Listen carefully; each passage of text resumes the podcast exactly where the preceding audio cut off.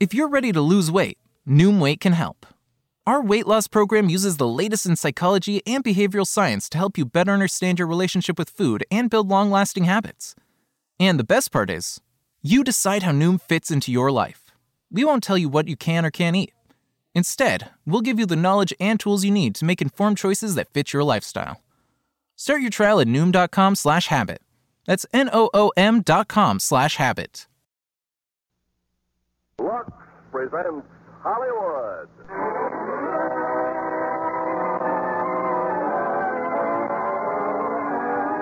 Lever Brothers Company, the makers of Lux Toilet Soap, brings you the Lux Radio Theater, starring Janet Leigh, George Murphy, and Donna Corcoran in Angels in the Outfield.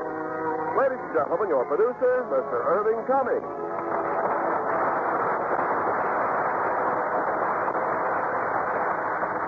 Greetings from Hollywood, ladies and gentlemen. Tomorrow night, our own Hollywood stars open their base- baseball season at home. And next week, the first baseball will be pitched in the Eastern League.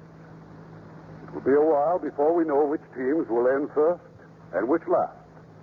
But in tonight's play, Angels in the Outfield, we will tell you about a team which started seventh and steadily got worse until they received some unusual heavenly help. And as our stars of this whimsical comedy for Metro Goldwyn Mayer, we have George Murphy. And in their original roles, Janet Leigh and Donna Corcoran. Well, I've never seen an angel, but I've seen some angelic complexions. I guess you'd call them angelic, those smooth, fresh, Lux lovely complexions that our Hollywood actresses are so proud of. They love that fresh, radiant appeal that they can be sure of with Lux toilet soap regular. Those Lux facials are so wonderfully easy and yet so effective. Now, Angels in the Outfield, starring Janet Leigh as Jennifer Page, George Murphy as Guffy McGovern, and Donna Corcoran as Bridget.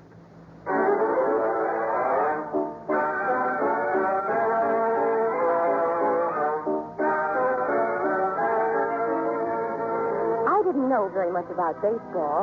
My job was writing the household hints column on the ladies' page. But the paper was running a series of articles. What's wrong with the Pirates? The sports editor wanted the woman's angle. Hey, Jennifer, sports is yelling for that story on today's game. So where is it? Oh, I haven't even started it, Al. Some game, Cincinnati 21, Pittsburgh 2. Oh, well, you hit them on a bad day. Yeah? Yeah, they had a good one once in 1938. Well, I don't know very much about baseball, but I can tell you what's wrong with the Pirates, all right, all right. Oh, you can, huh? Yes, their manager, that McGovern person. Of all the loud-mouthed, offensive, all those nice, clean-cut young men and the way he just bullies them. You ask me, the Pittsburgh Pirates would be a lot better off without him. And so would the city of Pittsburgh. Hey, write it. Right what? Just what you think about Guffy McGovern. Oh, but, but, but he's suing. Honey, compared to his real character, it'll read like a testimonial. Now sit down and pound it out. All right, I will.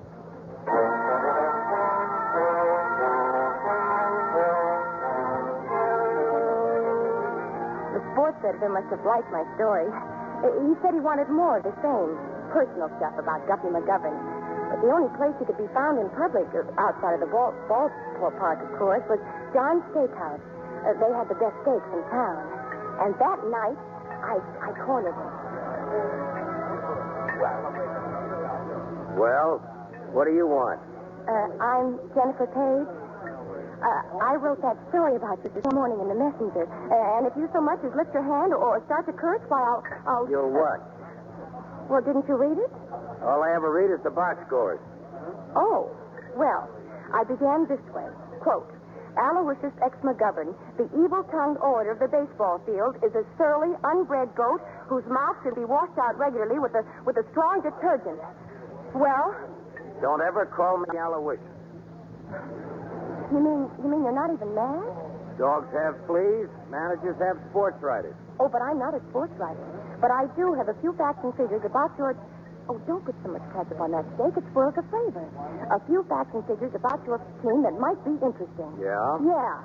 When an entire team goes as sour as the Pirates, well, Jimmy, I look around for a reason. And I look right at you, Mr. McGovern. And what do you have to say? Well, say it. Boo. What? Boo. Thank you. You've been very cooperative. Good night. Hey, waiter. Give me some more ketchup.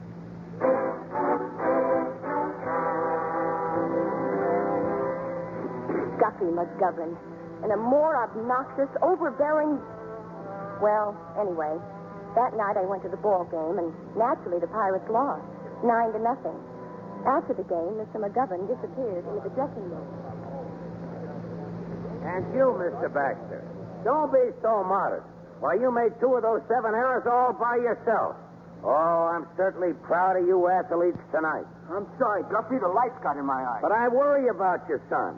You're going to catch a fly ball one of these days and knock your front teeth right down your throat. And who have we here? Oh, yes, the famous Saul Hellman. You fellas may not realize this, but Saul once pitched a two-hitter in a World Series. Of course, that was quite some time ago. Don't you think you're a little old for this pastime, Saul? You should have quit when you could still reach the plate. Now take it easy, Saul. He'll calm down. Well, I'm glad for one thing. Tonight's game puts us in eighth place. We can go no lower. Hey, has McGovern always been like this? You knew him in the minors, didn't you, Saul? Way back when? Yeah, way back when. Oh, now look, you got plenty of stuff left. Sure you have, Saul. Well, don't you, Hey, take it easy. It's coming back. Where's my good luck key? I, I put it in your uniform, Guffy. Well, where is it? Oh, maybe you dropped it out on the field. Hey, that doesn't make sense, does it? Good luck piece and us in eighth place?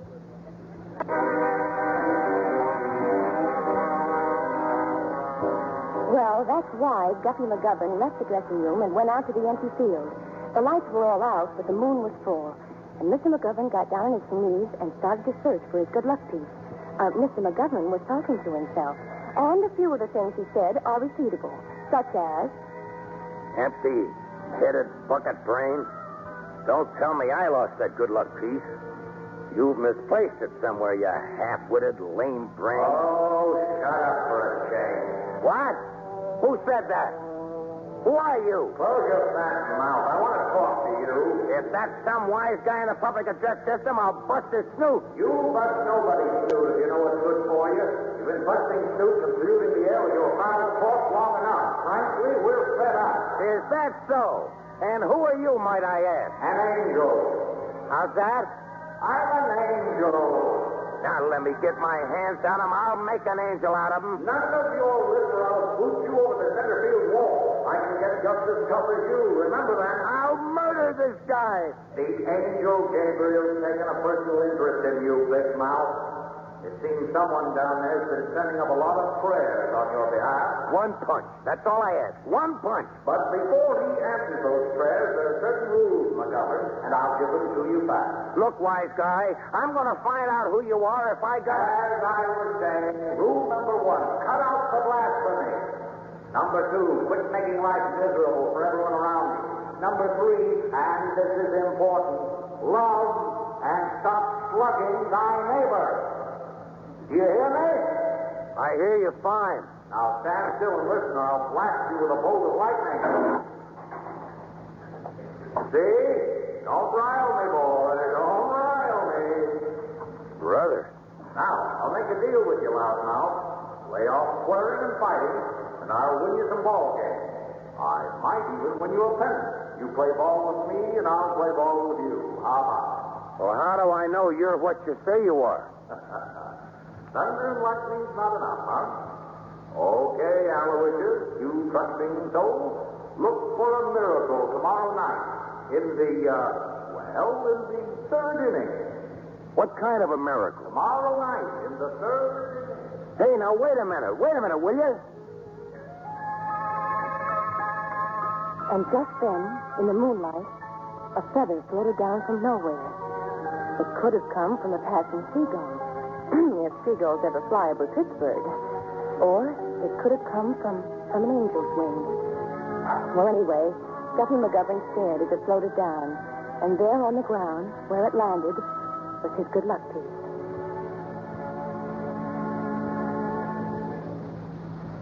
Well, sir, the next day against Cincinnati, it was nothing to nothing in the first two innings. In the third, Cincinnati's first man gets a base on balls. The second man hits the ball straight for that right field fence. Good for two bases at least. And then something happens. Ronson streaks after it like a deer. He climbs halfway up the fence and makes a perfect backhand catch.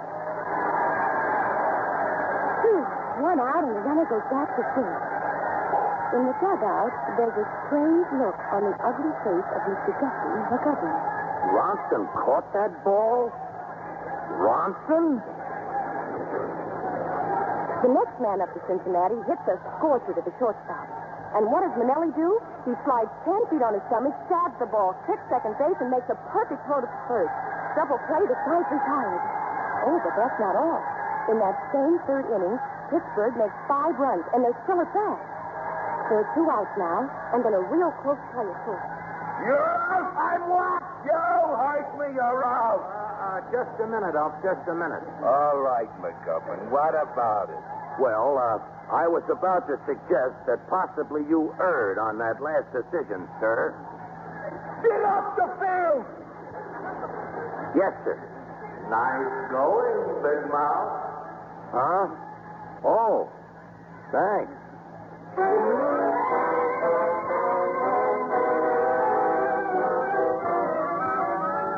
Pittsburgh won 12 to nothing. Then they left town and went on the road.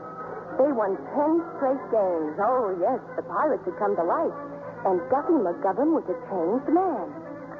Well, the team was in sixth place when they played the Braves in Boston. In the ninth inning, the Pirates were leading 8 to 6. And then, of course, the inevitable happened. A something known as a rhubarb. In no time, players from both teams were on the field, and in the center of this activity was Mr. McGovern. But so gentle, so polite. Now, now, fellas, fellas, please now. Just take it easy. I'll handle this, gentlemen. Get out of my way, you bow-legged ape. That was the manager of the Braves. And that ill-timed remark was just too much for Mr. McGovern. He started out with... You better mouth donkey, you, you buckethead. And I'll proceeded set from there, as only Guffy McGovern could. As they say, the grass in the infield turned blue. Well, I can't vouch for that, but I can for the fact that the Pirates lost the game.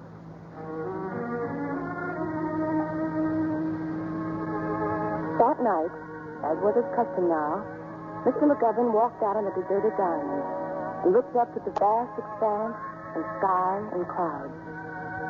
I, uh, I'm sorry. Take off your hat. Yes, sir. Now, look, all I said this afternoon. I afternoon heard every word. Don't repeat them. But the guy called me an ape.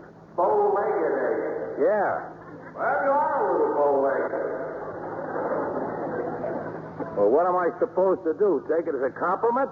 The English language has a total of 698,000 words. We ask that you avoid a hundredth of one percent of these, which at the moment seems to be your entire vocabulary. Okay, okay. I keep my trap shut. I'll win all my ball games, huh? Now, wouldn't that look a little ridiculous? The Pirates winning every game? Yeah, yeah, I guess it would. Besides, we have other things to do, you know. A lot of the time, you'll be on your own. But when you need us, we'll be in there pitching. Yeah? Who's we? Me and my boys, the Heavenly Choir Nine. Ball players?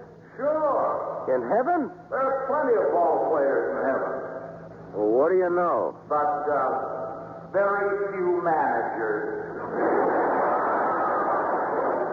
Uh, how, uh, how do your boys, uh, help?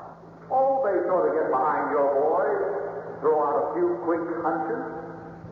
Uh, when your boys played ball down here, did I know any of them? Did I ever know you? Oh, we might have run into each other. On what base? Oh, come on. A guy's got a right to know his own angel. Give me a hint. Will you lay off? Your broken down ball club is winning games. What more do you want? I'll see you around. Goodbye. Now, wait, listen. I said goodbye, and keep your nose out of things that don't concern you. All right, all right. Don't go away sore, huh?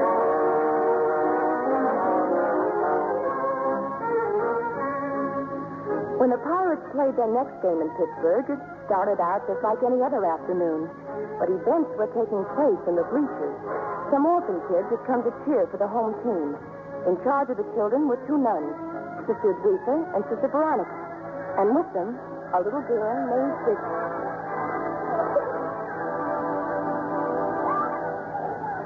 Good picking, Sister Guita. I think that's Mr. Markey, dear. One four, lost six. No control. Oh, don't worry about Martin. He's super. Let's go, Marty. What you did in Boston. Pass the peanuts, Bridget, dear.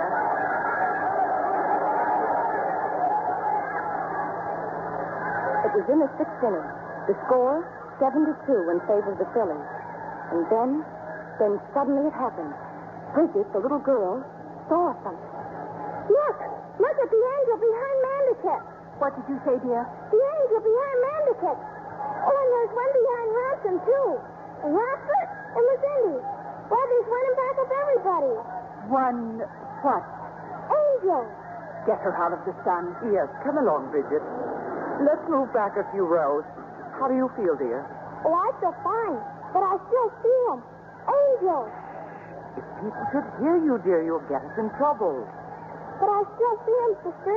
Big as life. In the outfield, in the infield, and even on top of the scoreboard. Bridget, do you want us to leave and not come back?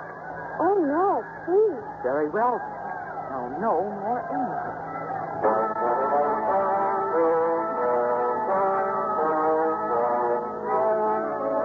The Pirates won, 10 to 7.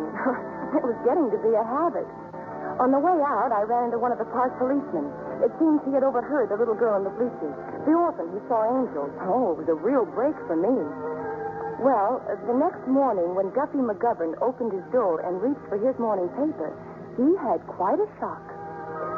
Angels help pirates win, says Orphan Moffat. McGovern team gets celestial aid in defeating Phillies. And 30 minutes later, he was at the home, St. Gabriel's Home for Orphan Girls. I'm Sister Edwitha, Mr. McGovern, Mother Superior. Well, I'm pleased to meet you. Now, about that kid, I. It's about Bridget. How the paper got the story, I have no idea. But I think it's best for all concerned that we just forget all about it. Yeah, but, well, excuse me, sister, but you don't know baseball. Baseball fans.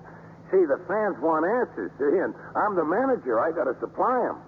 A little girl sits too long in the sun, and she thinks she sees something. Surely you don't believe they were angels? Uh, me? Well, uh, would it do any harm just to talk to her? I don't want the child excited. Oh, I won't. No, ma'am. I promise. I've sent for her. She's waiting just across the hall. You may go in, Mr. McGovern. Oh, thanks. Thanks. Much obliged. Hi, Mr. McGovern. I'm glad to see you. Well, kid, did you read this in the paper? Says here that yesterday you saw angels. But I did. You sure, huh? How did you know there were angels? Well, by their wings, Mr. McGovern. Wings, huh? Well, sort of like wings. No baseball uniforms? Well, sort of like uniforms. What color socks? I couldn't see. Their robes were too long. How many were there? One behind each player. The Pirates, I mean. And one on the scoreboard and one in the bullpen. Was there, uh, was there one behind me? Uh-huh. Is he there now? Who's that? That statue? Yeah, the statue. Well, that's St. Gabriel. It figures. Look, about the other kids, your friends. They didn't see anything, huh? Just you. Now, why was that, do you suppose? Maybe because I've been praying for you. Me? You've been praying for me? The whole team. Ever since you hit the swamp. Well, thanks, kid. Hey, that was pretty nice of you. Well, you needed help, didn't you? We sure did. I prayed to St. Gabriel. He's our patron saint. Hey, what's your name? Bridget White, eight years old. How long you been here? Eight years. Been nice talking to you, Bridget. Well, so long, kid.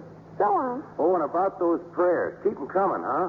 Yes, sir. And I'm glad to have met you, Mr. McGovern.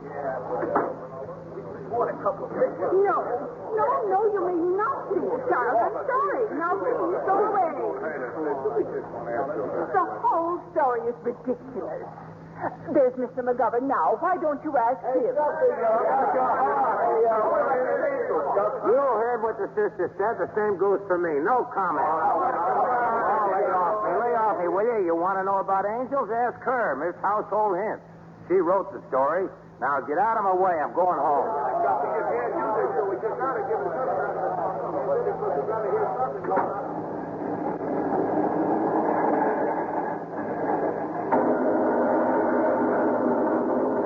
Now what did I do? Hey, you up there. For heaven's sake, can't we have a little rainstorm without you butting in? Oh. Oh, nothing personal, huh? Oh, thanks. Thanks a lot. For one thing was certain. The Pirates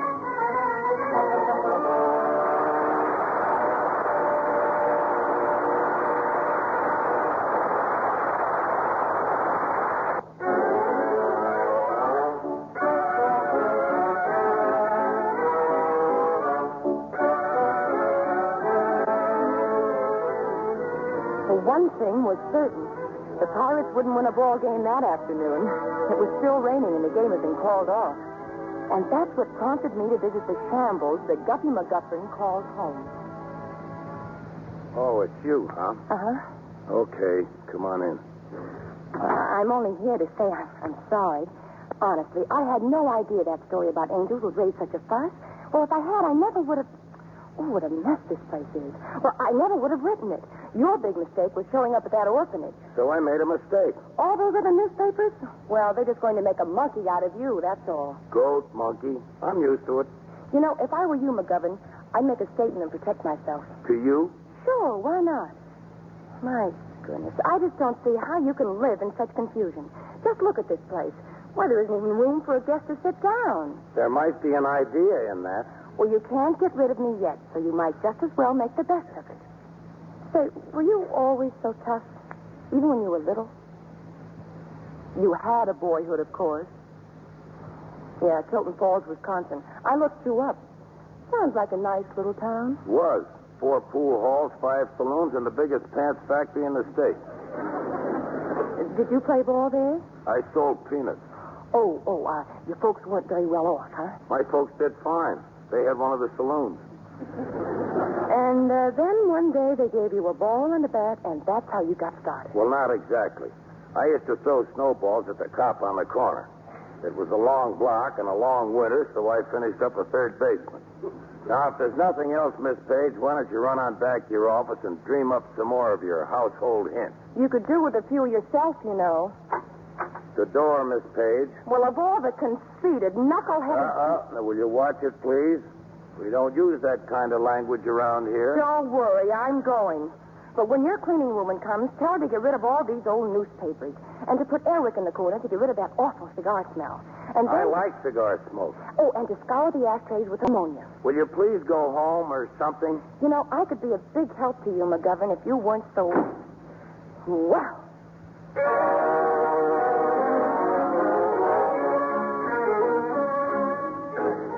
Well, a long walk in the rain helps me to cool off. Before I knew it, I found myself at the St. Gabriel's home for orphan girls. I had a nice talk with Sister Aretha and little Bridget, and I got permission to take Bridget to the baseball game the following afternoon.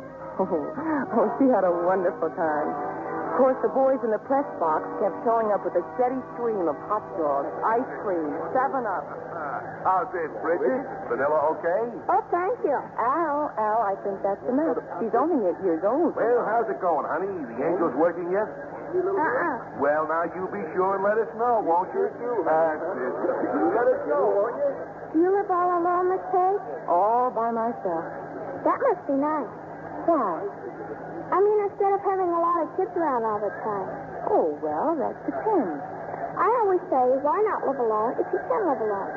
Just like if you had someone around the house all the time, you couldn't even come to the ball game when you wanted to. Well, not unless I brought her with me. Oh, look.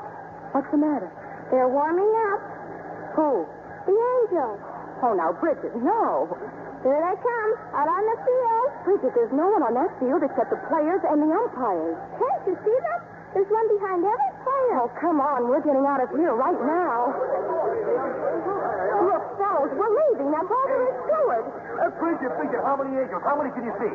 Nine, and one extra for Mr. McGovern.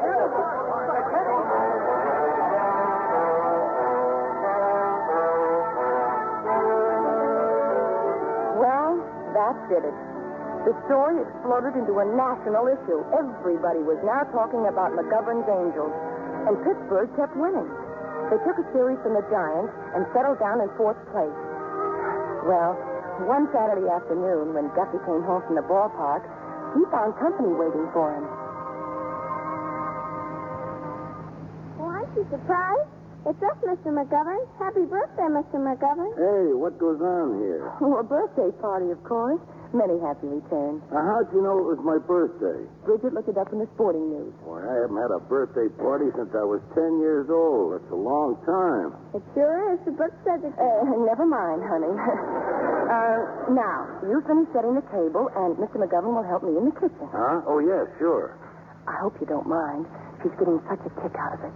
Why should I mind? Hey, what smells? Huh? So good, I mean. Oh. Well, uh, that's ragu of veal alla brignoli. Oh, fancy stuff, huh? You eat too many steaks. A change would be good for you. And you can thank uh, Mrs. Harkrider Cates of Lawson Avenue. Is that so? Uh-huh. Her favorite recipe, guaranteed to keep men at home. we printed it last week in Household Hints. Well, we won again today, didn't we? Yes, we did. You know, Saul Hellman went all the way. I uh, don't suppose you realize we're only nine games out of first place. Oh, I've heard some talk. Oh, oh, it's wonderful. Just a few weeks ago, we were last. I wonder how it happened. Angels? Oh, no, no, I'm serious. It's my theory that, well, that you've done it. Me, huh? Sure. The Pirates are playing as a team now. You're not losing your temper, you're not yelling your head off, and you're not swinging on people. Sister Louisa says never swing on people. You should turn the other cheek. There, you see? Well, uh, I guess we can sit down now. Here's your present, Mr. McGovern. This one's from Jennifer. So open it. I, uh, I don't mind saying I'm kind of excited.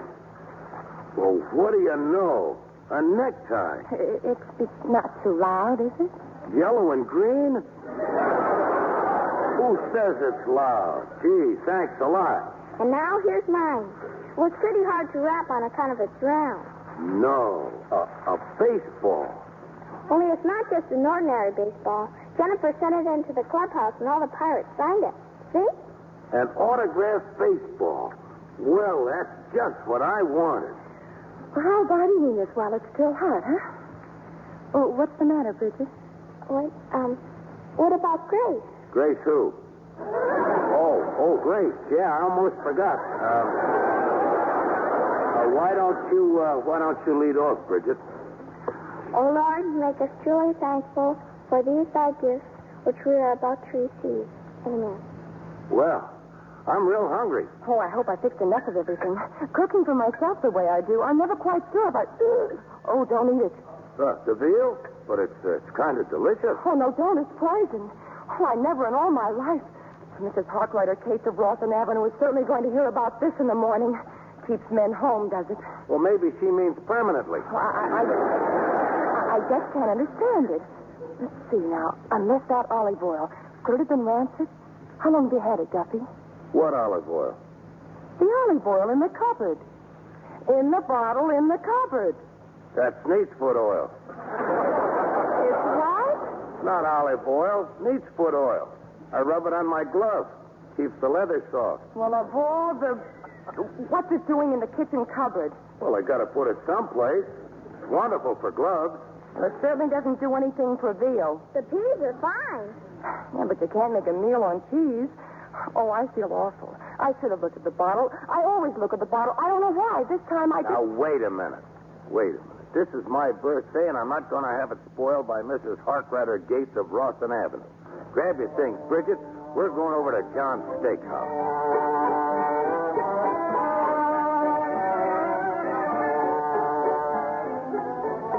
Guffy's birthday dinner at John's Steakhouse was a big success. Uh, you see, at John's Steakhouse, they very rarely cook with meat foot oil. And later that night, when Guffy walked me home. Well, this is it, Guffy. Here's where I live. What's the matter? I, uh, I've been thinking about that kid, Bridget. She just adores you, you know. Have you ever thought of adopting her? Who, me? Sure. Now, what would I want with a kid around the house? Besides, a thing like that, well, it presents certain problems. What kind of problems? Oh, problems? So you have been thinking about it, huh? Well, I asked her. I asked Sister Edwitha. Oh, forget it. Well, it's been a wonderful evening. Thanks, Guffy. Uh, wait a minute. What? You know, a long time ago, I played third base in Minneapolis. There was a dame at St. Paul, the nicest girl I ever knew. Oh? Yeah, we did a lot of talking, and I made some big plans. Only they didn't include a certain shortstop, the one she finally married. It was quite a blow. I can imagine. I guess I've been taking it out on everybody else ever since. Well, good night. Good night, Gussie.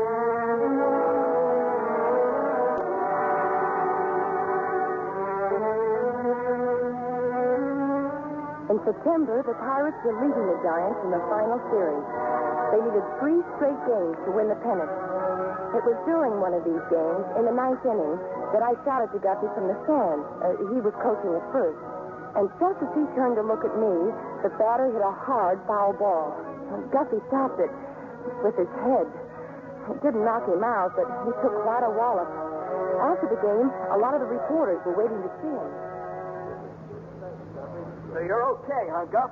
No permanent injuries? Ah, I've been hit on the bo- on the head 20 times. I feel fine. Hey, did you see any angels out there, McGovern, or just stars? Now, let me tell you guys something. I never seen an angel in all my life. What? But I talk to one regularly, all the time. Well, what did you say? Oh, no, Guffy, no. Sure. You talk to angels, huh? That's right. Oh, come on, Hey, Mike, Guffy. can we quote you on that? Well, why not? An angel sits in back of me in a dugout every day. Oh, let me out of here, Guffy.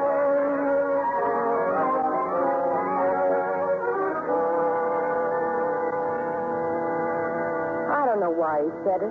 If it was that knock on his head or, or what.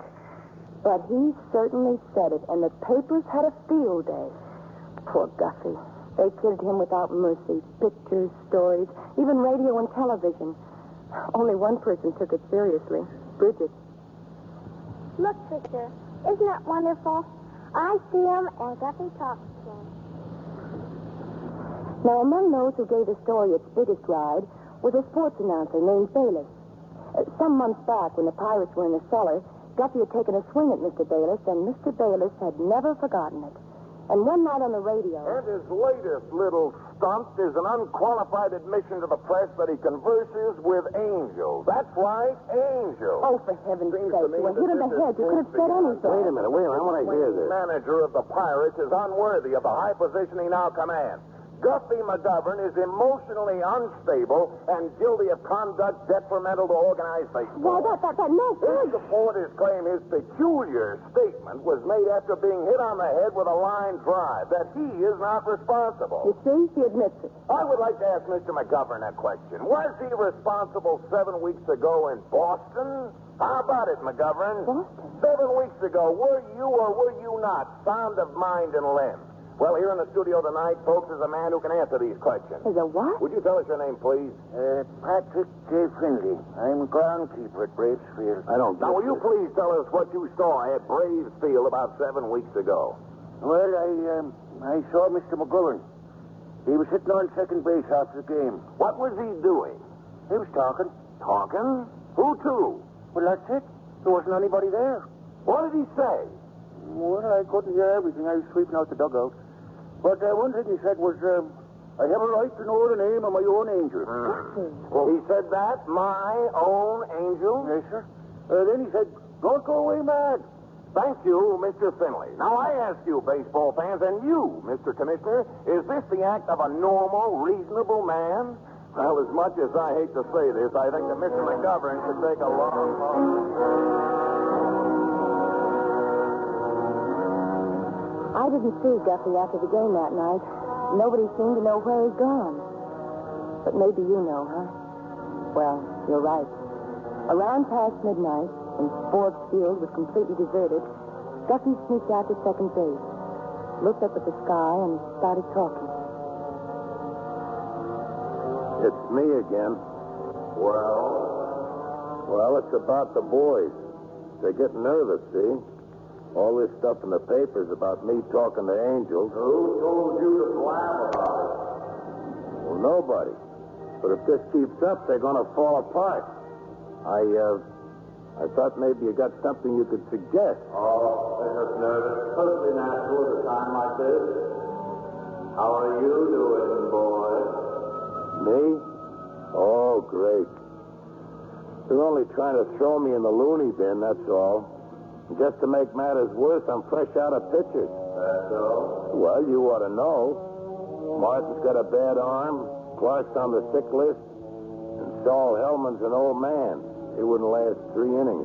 Yeah, sold three times. Sixteen years is a lot of pitching in the major leagues. Well, it's his last one. Next season, they'll want to send him to the minors. That won't make any difference to Saul. He won't be around next season. What? We're signing him up in the spring. Saul? Oh, oh, no. Yeah, everybody gets to play up here sooner or later. But Saul, we were friends, pals. At least we used to be. He was a great pitcher once. He pitched the two-hitter in the World Series. Yes, I know. I was there. Good night, McGovern. Yeah. Good night.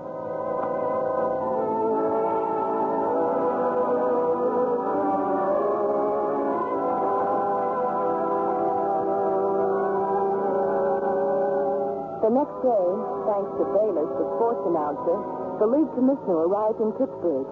There was quite a gang of newspaper people to meet him at the airport. I can only tell you this. In the matter of Mr. McGovern, all parties concerned will meet tomorrow morning at 9 o'clock. Until I hear all the evidence, there's nothing more I can say.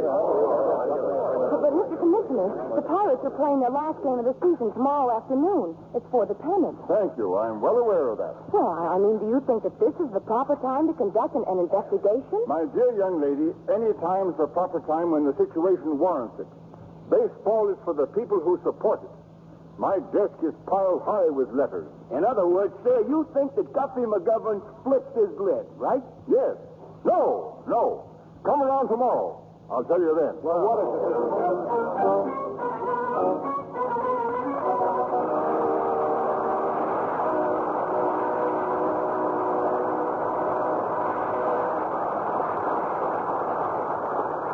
Guffy's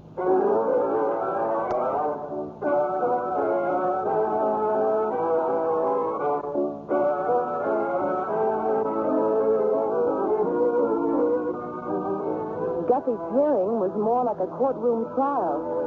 The investigation hinged on two points. One, are there such things as angels? And two, is it possible to talk to them? Now, how long have you been practicing psychiatry, Dr. Blaine? 18 years, Commissioner. Well, you've heard McGovern's account of how a, a group of, uh, of angels helped his ball team. How did his story impress you? Well, originally man worshipped the sun, the moon, or stones and trees. But with the rise of religion, man felt the need of a closer alliance with the Supreme Being. So he invented the angel. Invented? Precisely. Just as a hurt child will run to its parents, so will man turn for comfort to a belief in angels. Mr. Bayless? Yes. Now, when this belief takes the form of actual conversation with angels, Doctor, what's your professional opinion? Uh, I'd prefer not to say, Mr. Bayless, but I'd be very happy to see Mr. McGovern in my office. Well, Mr. Commissioner, Well, McGovern? I'd like to introduce three witnesses for the defense. Why, of course.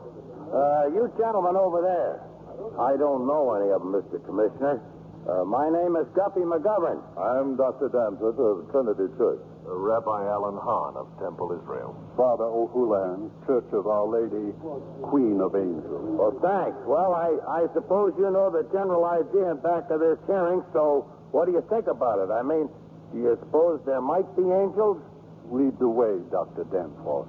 Well, to deny the existence of angels is to deny the word of the Holy Bible, which is specific on the subject. From the ancient uh, Hebrew text, we have the words Beni Elohim, the sons of God, uh, Kedoshim, the holy ones, and uh, Mala, the, Mala, uh, how do you pronounce it? Malachim. Uh, Malachim. Uh, thank you, Rabbi. And uh, Malachim, the messengers. Now, all of these may be translated angels. Uh, you'll check me on that, Brother Hahn? It was an angel who guided the children of Israel to the promised land. And in Psalms, we again find an angel, the protector of man. Angel of the Lord encampeth around them, and so forth. Father O'Houlihan? Seeing as how there are whole coveys of angels flitting through the pages of the Holy Scriptures, both Old and New Testament, I don't see how I can get out of saying I believe in them. I imagine the commissioner does too. Now, please, just just leave me out of this. Father, do you also believe that angels play baseball? Well, now, son, considering all the great wonders that angels have performed, I'd be much surprised if they couldn't play baseball. ah, but would they? Is it likely that a group of angels would lend support to a man like, like Guffy McGovern? If a man should have a hundred sheep and one of them should go astray, does he not leave the ninety and nine in the mountains and go and seek that which has gone astray?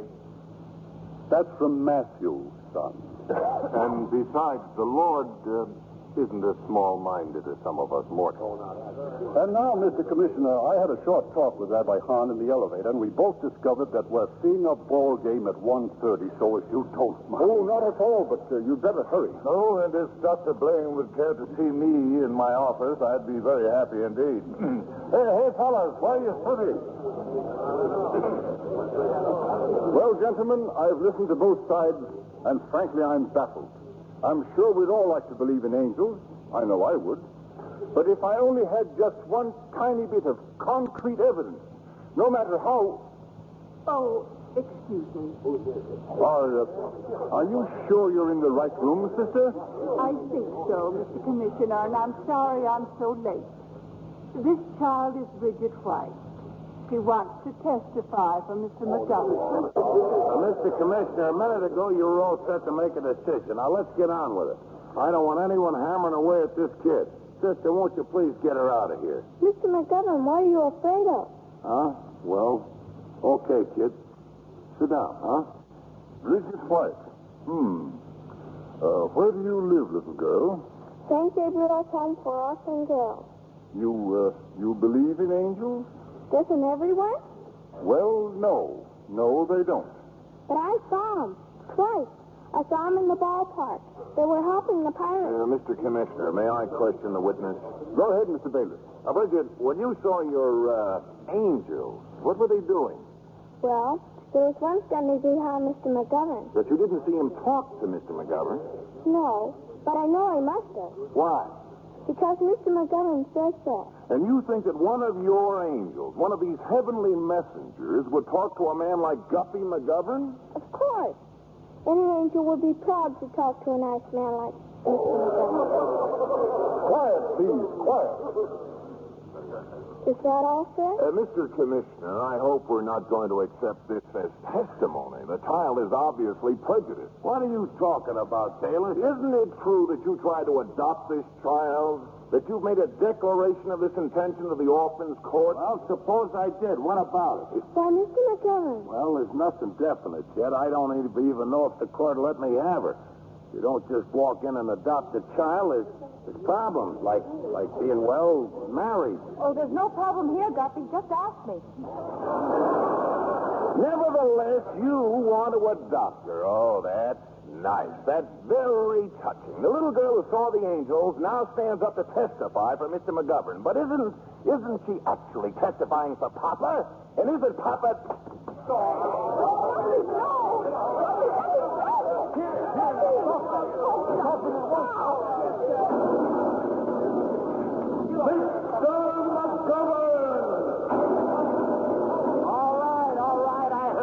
first time, but I'm not going to let this.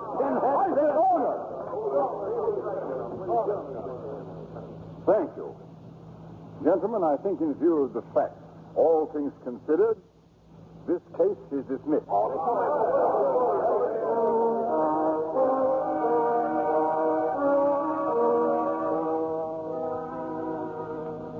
I lost Guffy in the shuffle. All I caught was a glimpse of it getting into a taxi cab. But I knew where he was going. To Forbes Field. That was a nice little trick if you stayed, McGovern. Why the show? Look, you heard what the fella said. What else could I do? You had no right to strike him. How many times do I have? Okay, okay.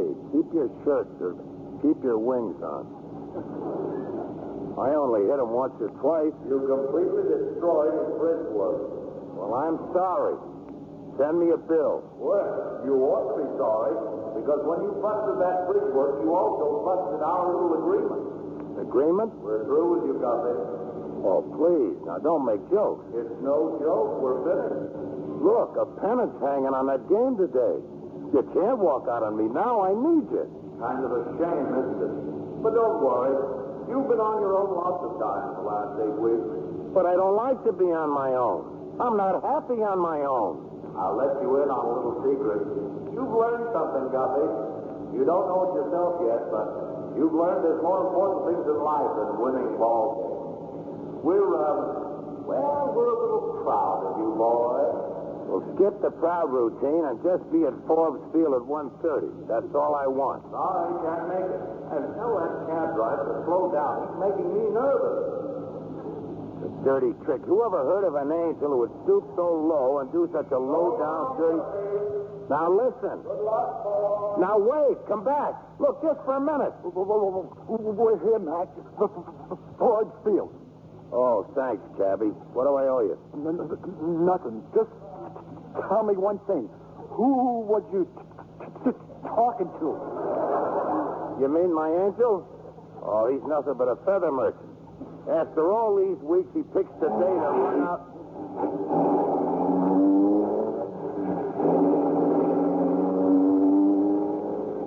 What a character.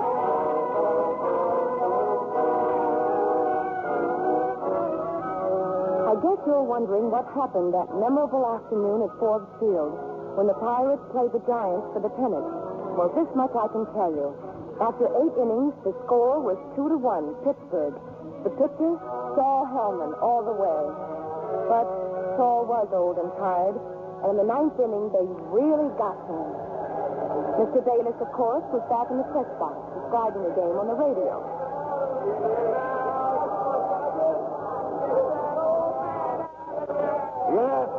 Very shaky all the way, folks. But for some reason, McGovern's insisted on leaving him in the game. But the Pittsburgh fans can be denied no longer. Guffy McGovern has finally made up his mind to take Hellman out. But it may be too late. A hit could win this ball game for the Giants. Guffy's out on the mound right now talking to Hellman. Hard to say who'll replace him. Two Pittsburgh pitchers have been warming up.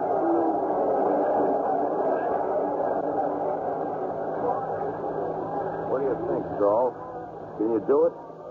Tired, Guffy, but I'd sure like to try. It's your ball game. Stay in there. Thanks, Guffy. Ladies and gentlemen, Mr. McGovern has just made the ballhead play of his career. He's leaving Hellman in the ball game. The bases loaded and Dobie Rascala at bat. Rascala, who leads the league in runs batted in. If he bats one in now, Mr. McGovern had better leave town. Well, Hellman's taking his time out there. That tired arm needs every second of rest he can get. He glances at his outfield. Here it comes. They've been hitting that first pitch, but not this time. Rascala swung and he missed. Strike one.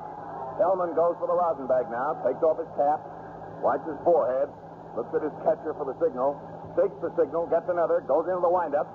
Here it comes. Rascala over that. A call strike. But he's very cool at the plate. He knows it only takes one to hit it.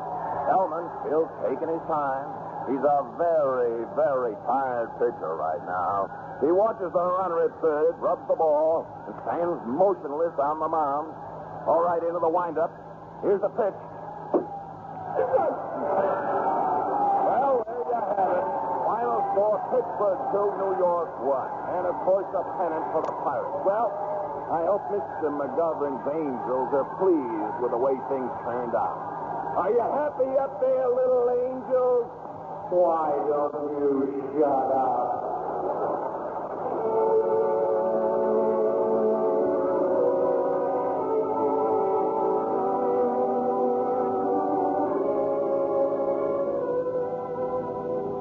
After the game was over, we were still at Forbes Field.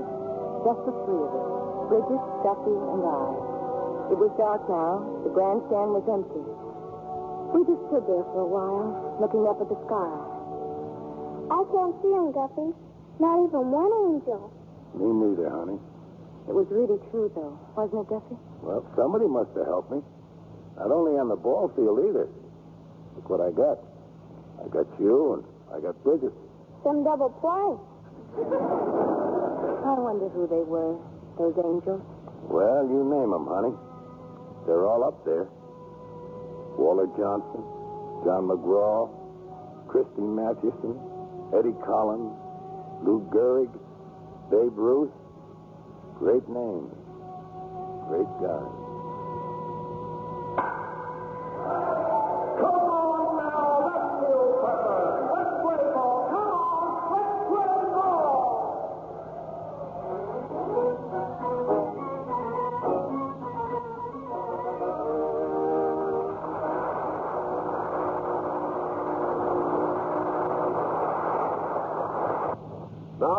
Cummings with our stars. And here they are, two angels and a cherub, for that heavenly applause.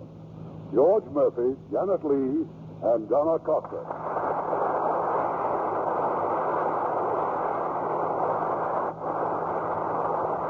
Well, where has Hollywood's ambassador of goodwill been lately, George?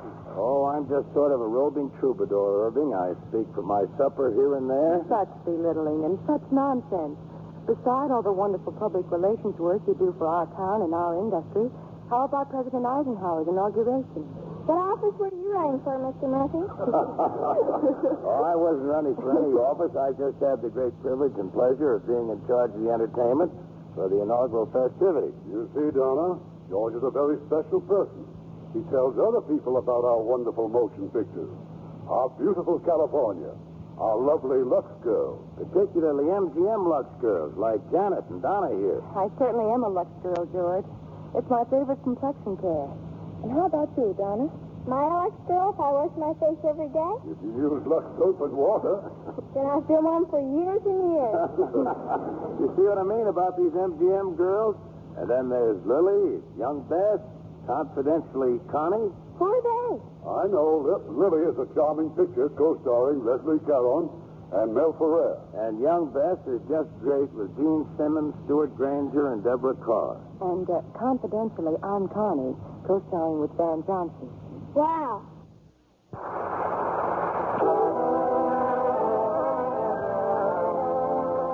Lever Brothers Company, our makers of Lux Flora Soap, invite you to be with us again next Monday evening when the Lux Radio Theater presents Jane Wyman and Dick Haymes in Just For You. This is Irving Cummings saying good night to you from Hollywood.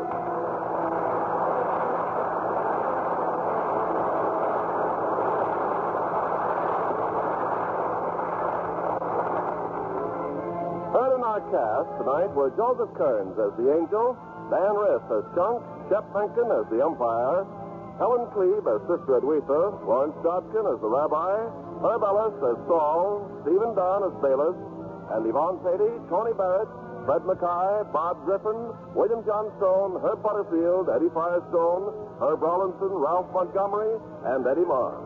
Our radio play was adapted by S.H. Barnett, and our music was written and directed by Rudy Schrager.